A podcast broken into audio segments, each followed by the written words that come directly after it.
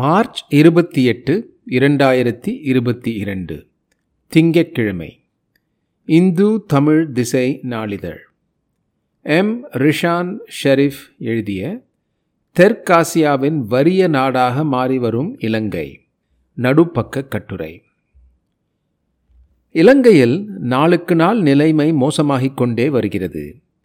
டாலருக்கான பெறுமதி கூடிக்கொண்டே வருகையில் இலங்கை ரூபாயின் மதிப்பு குறைந்து கொண்டே வருவதோடு நாட்டின் வெளிநாட்டு நிதிப்பிரிவு நெடுங்காலமாக சரிவை சந்தித்து வருகிறது. அதனால் இலங்கையின் வெளிநாட்டு கடன்கள் அதிகரித்ததற்கு ஏற்றுமதி செலவுக்கும் இறக்குமதி செலவுக்கும் இடையே பாரிய வேறுபாட்டையும் முக்கிய காரணமாக குறிப்பிடலாம். இதனால் $500 கோடி அதிகமான நஷ்டம் இலங்கைக்கு ஏற்பட்டுள்ளதாக பொருளாதார வல்லுநர்கள் கணித்திருக்கிறார்கள். இவ்வளவு சரிவுகளை சந்தித்து கொண்டிருந்த போதிலும் கடந்த மாதம் வரைக்கும் இலங்கை மத்திய வங்கி $1க்கு நிகரான ரூபாயின் பெறுமதியை 202ஆகவே தொடர்ந்து பேணுவதாகவும் எந்த காரணத்துக்காகவும் அதை மாற்றப்போவதில்லை என்றும் அறிவித்தது. அந்த காலகட்டத்தில் $1 பெறுமதி இலங்கை மத்திய வங்கியில் 202ஆக இருந்தபோது கருப்பு சந்தையில் $1க்கு $240 பெற்றுக்கொண்டிருந்ததும் நடந்தது. அதனால் மக்களும் வர்த்தக நிறுவனங்களும் தம்மிடம் இருந்த டாலர்களை மாற்றுவதற்கு கருப்பு சந்தையை நாடத் தொடங்கினர். தொடர்ந்து இலங்கை மத்திய வங்கியில் டாலரின் தட்டுப்பாடு அதிகரிக்கத் தொடங்கியது.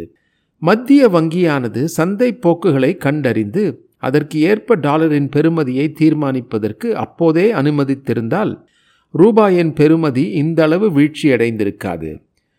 இலங்கை மத்திய வங்கிக்கு தொலைநோக்கு பார்வை இல்லை என்பதையே இது வெளிப்படுத்துகிறது. இன்று $1க்கு நிகரான இலங்கை ரூபாயின் பெறுமதி 300ஐ கடந்துள்ளது. ஆகவே இறக்குமதி செய்யப்படும் பொருட்களின் விலை நாளுக்கு நாள் படுவேகமாக பல மடங்கு அதிகரித்து கொண்டே செல்கிறது. அவ்வாறே இலங்கை அரசாங்கம் மீள செலுத்த வேண்டிய வெளிநாட்டு கடன்களின் ரூபாய் பெறுமதியும் அதிகரித்து வருகிறது. இவ்வாறான அதிகரிப்புகள் அரசாங்கத்தின் வரவு செலவு திட்டத்திலும் பாரிய பாதிப்புகளை ஏற்படுத்துகின்றன. இந்த சுமைகள் அனைத்தையும் தொலைநோக்கு பார்வையற்ற அரசாங்கத்தின் பொருளாதார நிர்வாக குறைபாட்டின் பிரதிபலனையும் பொதுமக்கள்தான் சுமக்க வேண்டிய நிர்பந்தத்துக்கு தள்ளப்பட்டிருக்கிறார்கள். தற்போதைய அரசாங்கம் 2019 ஆட்சிக்கு வந்தபோதே பொருளாதார ஸ்திரமின்மைக்கான அறிகுறிகள் தென்படத் தொடங்கியிருந்தன. அப்போதே அரசாங்கம் தீர்க்கமானதும் சரியானதுமான முடிவுகளை எடுத்திருந்தால் இந்த அளவுக்கு பாரிய பொருளாதார நெருக்கடியை இலங்கை சந்தித்திருக்காது. தற்போது அரசாங்கம் தனது கையிருப்பில் உள்ளதாக காண்பிக்கும் டாலர்கள் அனைத்தும் வெளிநாடுகளிலிருந்து பெற்றுக்கொள்ளப்பட்ட கடன் தொகைகளாகவே இருக்கின்றன எனும்போது இதன் பாரதூரம் உங்களுக்கு விளங்கும். தெற்காசியாவில் இவ்வாறானதொரு நெருக்கடியை எதிர்கொண்டிருக்கும் ஒரே நாடு தற்போதைக்கு இலங்கைதான். ஏனைய நாடுகள் இந்த காலகட்டத்தில் தமது டாலர் கையிருப்பு, பொருளாதார வளர்ச்சி ஆகியவற்றில் அதிகரிப்பை காண்பித்திருக்கின்றன. அந்த நாடுகள் அனைத்தும் பொருளாதாரத்தை சரியான முறையில் நிர்வகிப்பதால் தான் இந்த அளவு வளர்ச்சியை அடைந்திருக்கின்றன. இலங்கை அரசாங்கம் தற்போதும் தொடர்ந்து ரூபாயை அச்சிட்டு வருகிறது. இதனால் பணவீக்கம் 18% உயர்ந்துள்ளது.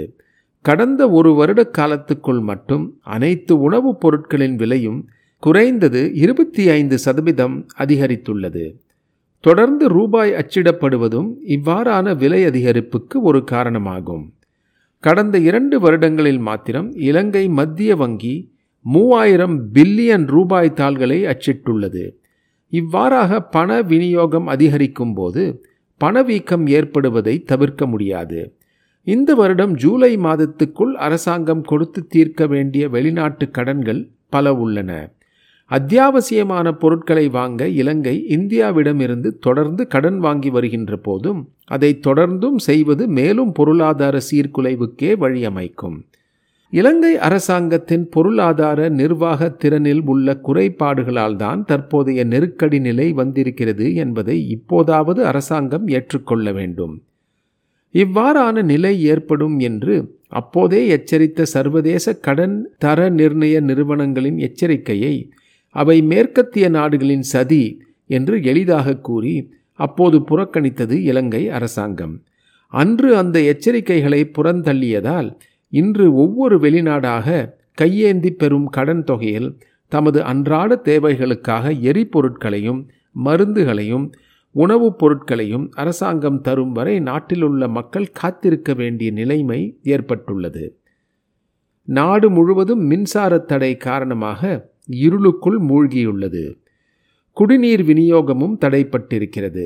உணவுப் பொருட்கள், மருந்துகள், பெட்ரோல், டீசல், மண்ணெண்ணெய், எரிவாயு சிலிண்டர் வரிசைகளில் மக்கள் இரவு பகலாக காத்திருக்கிறார்கள்.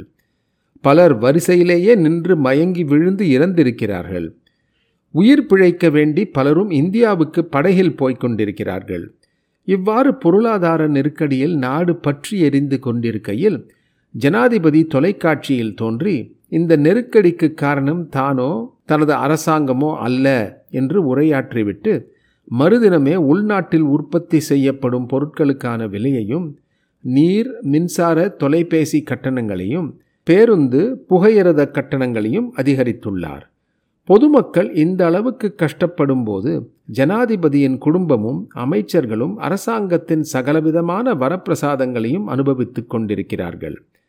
அரசாங்கத்தின் இந்த பொறுப்பற்ற தன்மையால் தற்போதைய பொருளாதார நெருக்கடியானது விரைவில் மிக உக்கிரமான சமூக நெருக்கடியாக மாறுவது உறுதி.